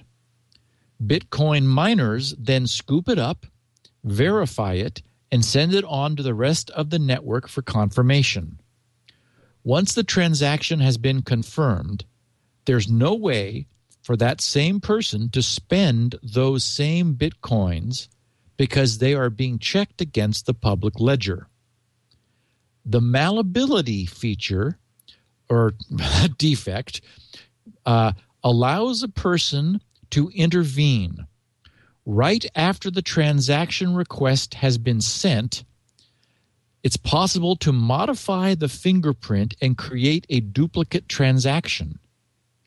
So now you have two unconfirmed transactions flying around the network. They're both for the same exact payment, but they have different fingerprints, and only one of them can be added to the public ledger. So, Andreas Antonopoulos, Chief Security Officer for the blockchain.info Bitcoin wallet, said, quote, the first one that is confirmed will be accounted for in the blockchain and will become the definitive record. The other will be dropped as a double spent attempt. So all of that is working. That is the the system is fundamentally work fundamentally working. It turns out that it's an error in the way Mount Gox was auditing the blockchain to verify transactions, something that they alone were doing in a particular way, which so sort of you, we can blame it on their implementation, which allowed attackers to spoof non-successful transactions which were created by deliberately created by this malleability they could spoof non-successful transactions in order to get Mount Gox to issue refunds so um, the community feels that this is something that needs to be resolved in the protocol. That is, it needs needs to be firmed up, and and a, and a, a an agreed upon way to establish auditing needs to be, um, uh, you know, established within the community. But, but here's the point: is all Bitcoin users need to do for now to be safe is not is to deliberately not issue transactions too rapidly.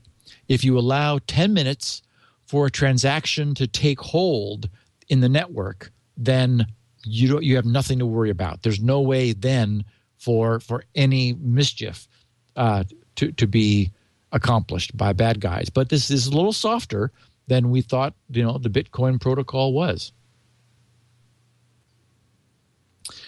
My final bit of bad news. Before you do that, Okay, may I do a little bit of business? sure. Some and good then, news. And then, yeah, actually, it is kind of timely. This is news, something you may want to check out if you are spending any time on that scary place called the internet. wow. You might. OpenVPN is still good, right? yes. Just checking. Okay. No, no exploits there, are right? No, no known no known vulnerabilities. in Okay, that's a, that's a relief. ProXPN is an OpenVPN provider that uh, will help you use the internet the way it really was intended, without oversight, without your ISP spying on you, without governmental restrictions, geographic restrictions. Uh, it it is a way of getting on the net securely from an open access spot because all, all of your traffic emerges from your computer with strong encryption wrapped around it, hugging it tight to keep it safe out there in the real world.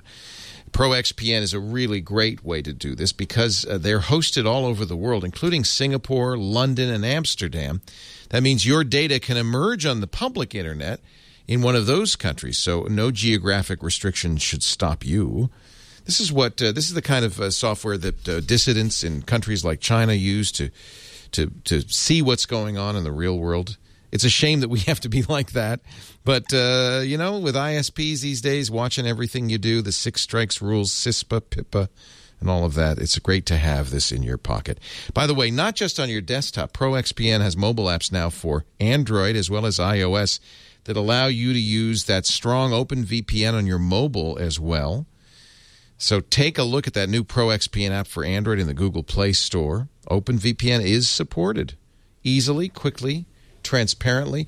We uh, talked. I don't. I don't know if I talked about it on this show, but we've talked about the fellow who uh, was noticed that Comcast was slowing down his Netflix to basically unusable. And just as a kind of experiment, he used an OpenVPN server at his university, and all of a sudden it's two megabits. The video is high high quality.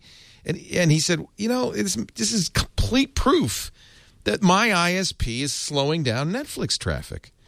ProXPN accepts payments through Visa, PayPal, and yes, Bitcoin. You can visit proxpn.com slash twit and learn all about it and get a special deal. Normally, uh, it's $10 a month, $75 for a year, but uh, if you use our special offer code, SN20, right now at proxpn.com slash twit, you'll get 20% off, not for the first month or year, but the lifetime of your account. That means ProXPN and all that security and privacy is less than five bucks a month on the yearly plan. That's a great deal. And of course, if you're not satisfied, cancel within seven days. It'll cost you nothing. ProXPN.com slash twit. Find out more at the website, then sign up with the offer code SN20, and you shall be protected, my friends, upon that awful sea we call the internet. ProXPN.com slash twit. We thank him so much for the support of Security Now. And now the last bit of Sisyphean bad news. So we talked about how one of the problems with the Wemo devices is that they're not authenticating SSL certs. It turns out they're not alone. Uh, Netcraft, that's been around forever, the really great internet usage monitoring, characterizing uh, uh, service, has discovered dozens of rogue, they call them self signed SSL certificates used to impersonate high profile sites. So, so remember, so what, so what this means is like if, um, if uh, Facebook they're not a CA, they're not a certificate authority themselves. So they purchase their certificates from someone. For example, actually, I think it is my certificate provider, DigiCert. There, it, when it, it was when I noticed that Facebook was using DigiCert that I thought, well, if they are, then it must be recognized by everybody. So I'll use them too. and as I mentioned last week, I'm so happy with DigiCert.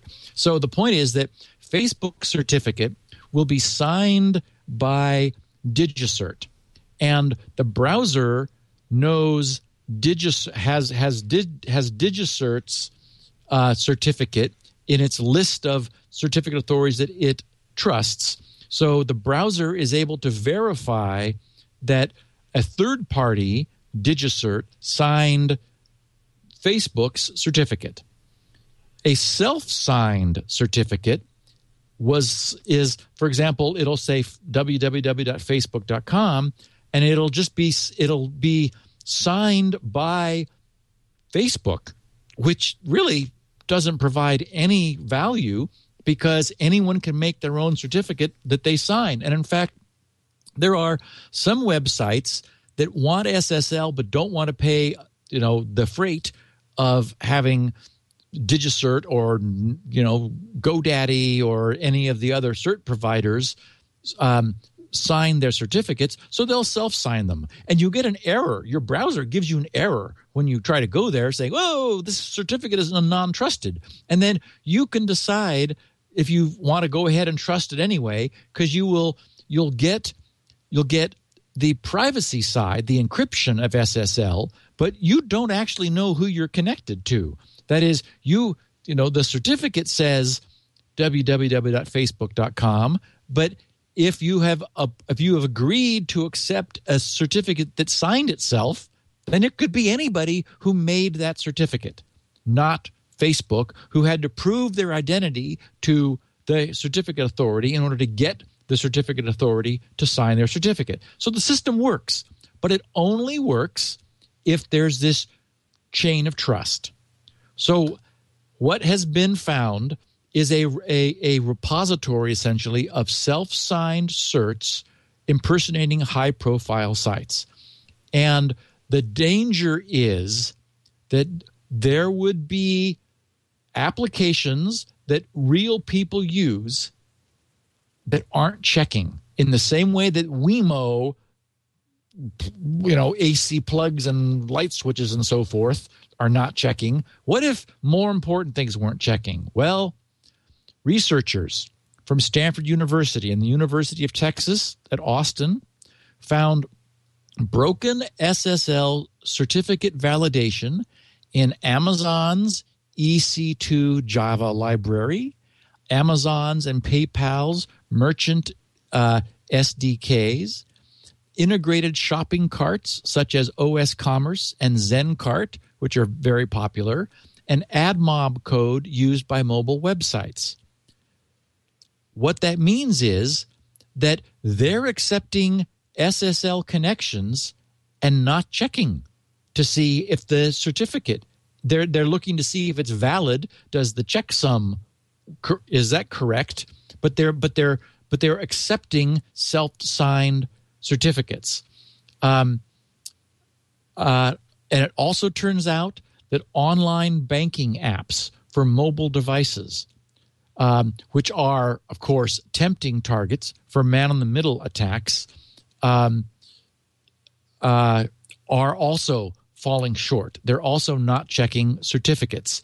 Um, in, in an analysis that was made, 40% of iOS based banking apps tested by, and here's our the, the company we talked about earlier, IOActive, are vulnerable to such attacks because they fail 40% of iOS based banking apps uh, because they failed to validate the authentic- authenticity of SSL certificates presented by the server. 41% of selected Android apps were found to be vulnerable in, in tests performed by um, or performed at uh, Leibniz uh, Le- Leibniz University of Hanover and Leibniz. Philipps U- Leibniz. Oh, Leibniz, yeah, Uh, of Hanover and Philipps University of Marburg in Germany. So what we have is a, a situation where users are trusting, and and for whatever reason, apps are initiating SSL connections. For so, for example, you would have a uh, you know Bank of America app, and it's initiating on your behalf a connection to bank to B of A. And I'm just making that up. I don't know if B of A is one of them or not. But for example, B of A. So you're using the B of A app in your device, and it is giving you privacy because it is using SSL. But it's when it's connecting to B of A at B of bofa.com, B, the B of A server is sending back a certificate. The app itself is assuming that sort of like the wrong logic. It it knows it's connecting to B of A and it knows that B of A is valid, so it assumes the certificate that it's going to get from B of A is valid. But if a man in the middle intercepts that connection, that man in the middle can return a certificate for B of A that is not signed by a real certificate authority, but just it's it's self signed. And the app, the 40% of apps in iOS, 41% in Android that were checked are not verifying the remote certificate. They're assuming it's correct. And that assumption opens those apps up to attack by man in the middle impersonation. And there's no doubt now that this news is out that we're going to see people saying, oh, let's, I want to test these apps and find out for myself which ones are vulnerable. And if anyone uses those apps while they are vulnerable, their information is not safe. It can be decrypted by the man in the middle that then turns around and re encrypts it as it goes off to B of A. So essentially, you lose all of the privacy that the app is trying to provide to its user. And, uh, you know, a substantial uh, portion of apps today are not checking, not verifying the, the, the SSL certificate chain as they should. I don't know if he knew ahead of time about this or he just is prescient or what, but Kaspersky said this exactly. He said banking apps on Android in particular are going to be the next big problem. Yeah. Um, yeah. Yeah. I use a lot, I do a lot of banking, frankly, on, on, on my phone. On your a phone. lot of it, yeah. Yeah. yeah. So we will need to have some. It'll be interesting to see. Um, I mean, it's not hard to do. Actually, I'm sure. I bet some researchers will figure out which apps are vulnerable because it'd be nice to know. Yeah. So uh, we're into my last little notes. I did want to mention that, as I mentioned last week, I, I, I mentioned to you. I don't know if we were recording or not. That I was going to see Ender's Game for the second time with my buddy on Saturday, who had never seen it. I liked it more the second time. I think because my expectations were appropriately set.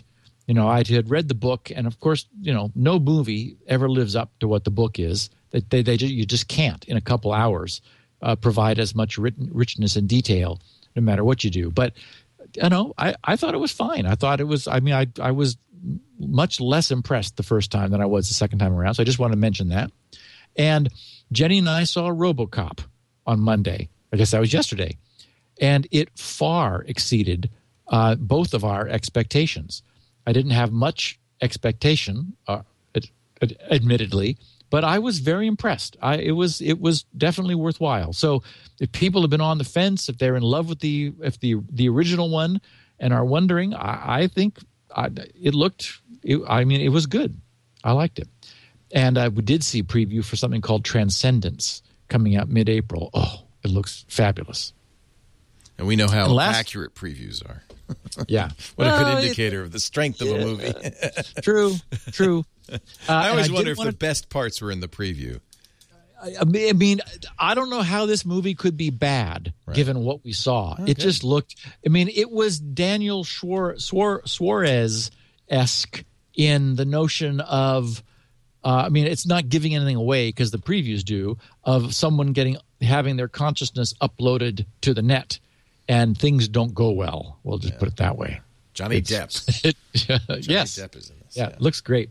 And I wanted our listeners to know uh, that the SQRL UI page is up now. It's number six of hello, I think there's like 20 of them now that I and it's where I'm cu- currently working. I've been talking about this last few weeks that I am now at work on the UI and the I think you'll see anyone looking at the SQRL UI that I've got designed so far will have will first of all you'll get a sense for what the typical user will see and it is simple and easy to use i mean that's where i'm struggling is to to make it so um, but anyway it's you can go to grc.com slash sqrl look at you know the SQRL login in the main menu. But i did create a bitly link that takes you right there bit.ly slash sqrlui so just squirrel ui um, anyway it's, i'm really happy with the way it's coming. It's uh it, it's slow going but you know i'm i'm